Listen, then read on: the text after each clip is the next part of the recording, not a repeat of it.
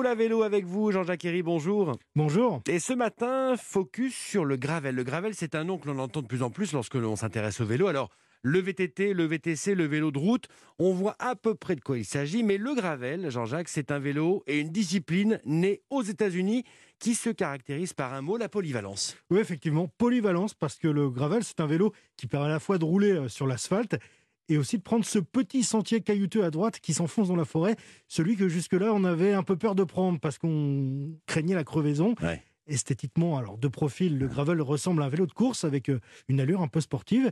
Mais si on regarde bien, les pneus sont un peu plus larges et puis euh, on a une position un peu plus relevée lorsqu'on est assis sur la selle qui plaît beaucoup aux amateurs comme Julien.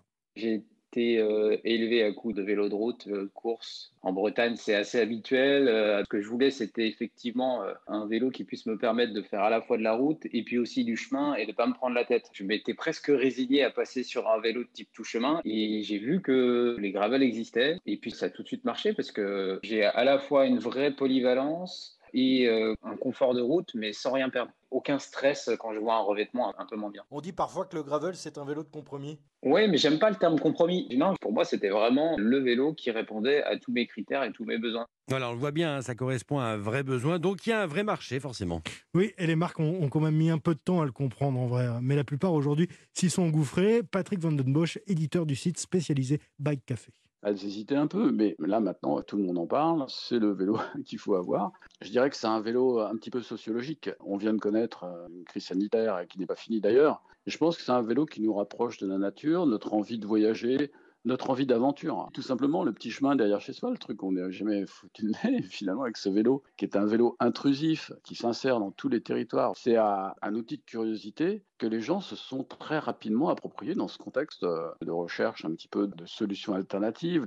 Et le gravel peut aussi être utilisé en ville hein, pour aller au travail, c'est très bien aussi. Mhm. Et sa solidité permet également de partir en voyage avec. Voilà, polyvalence, on vous disait. Tout roule à vélo avec euh, l'innovation de la semaine. On parle ce matin d'Adbike, une entreprise lyonnaise qui a trouvé comment transformer un vélo classique en vélo cargo pour transporter par exemple ses enfants. Oui, hein, beaucoup hésitent hein, avant d'investir dans un vélo cargo complet parce qu'effectivement, ça coûte cher. Et là, ce que propose cette entreprise lyonnaise, eh bien, c'est d'ajouter un accessoire sur un vélo classique pour l'adapter à vos besoins. Et ça s'adapte en plus à peu près à tous les vélos, vélos de ville, VTT, Bah même ouais. vélo électrique. bien ça. Alors, comment on fait pour transformer son vélo? Il faut enlever la roue avant et sur la fourche de votre vélo, on va alors venir fixer à la place de votre roue un châssis avec deux roues sur les côtés, un châssis où se trouve une plateforme de chargement plane qui va rester droite en permanence, alors que les roues du châssis, elles, vont s'incliner et suivre les courbes de la route. C'est très maniable Mhm. et c'est comme ça que vous allez vous retrouver avec un vrai porteur de charge à l'avant de votre vélo qui vous permet de transporter jusqu'à 35 kg. Alors pour sécuriser les choses, Adbike propose trois armatures différentes avec euh, des toiles pour euh, adapter la plateforme au transport de vos courses, de votre enfant ou, ou de votre chien. Le châssis de base coûte 850 euros. Il est vendu euh, sur le site internet de l'entreprise ou dans les boutiques spécialisées. Il faudra ajouter entre 100 et et 150 euros selon les accessoires. C'est complet. Merci beaucoup Jean-Jacques Herry. À dimanche prochain. À dimanche.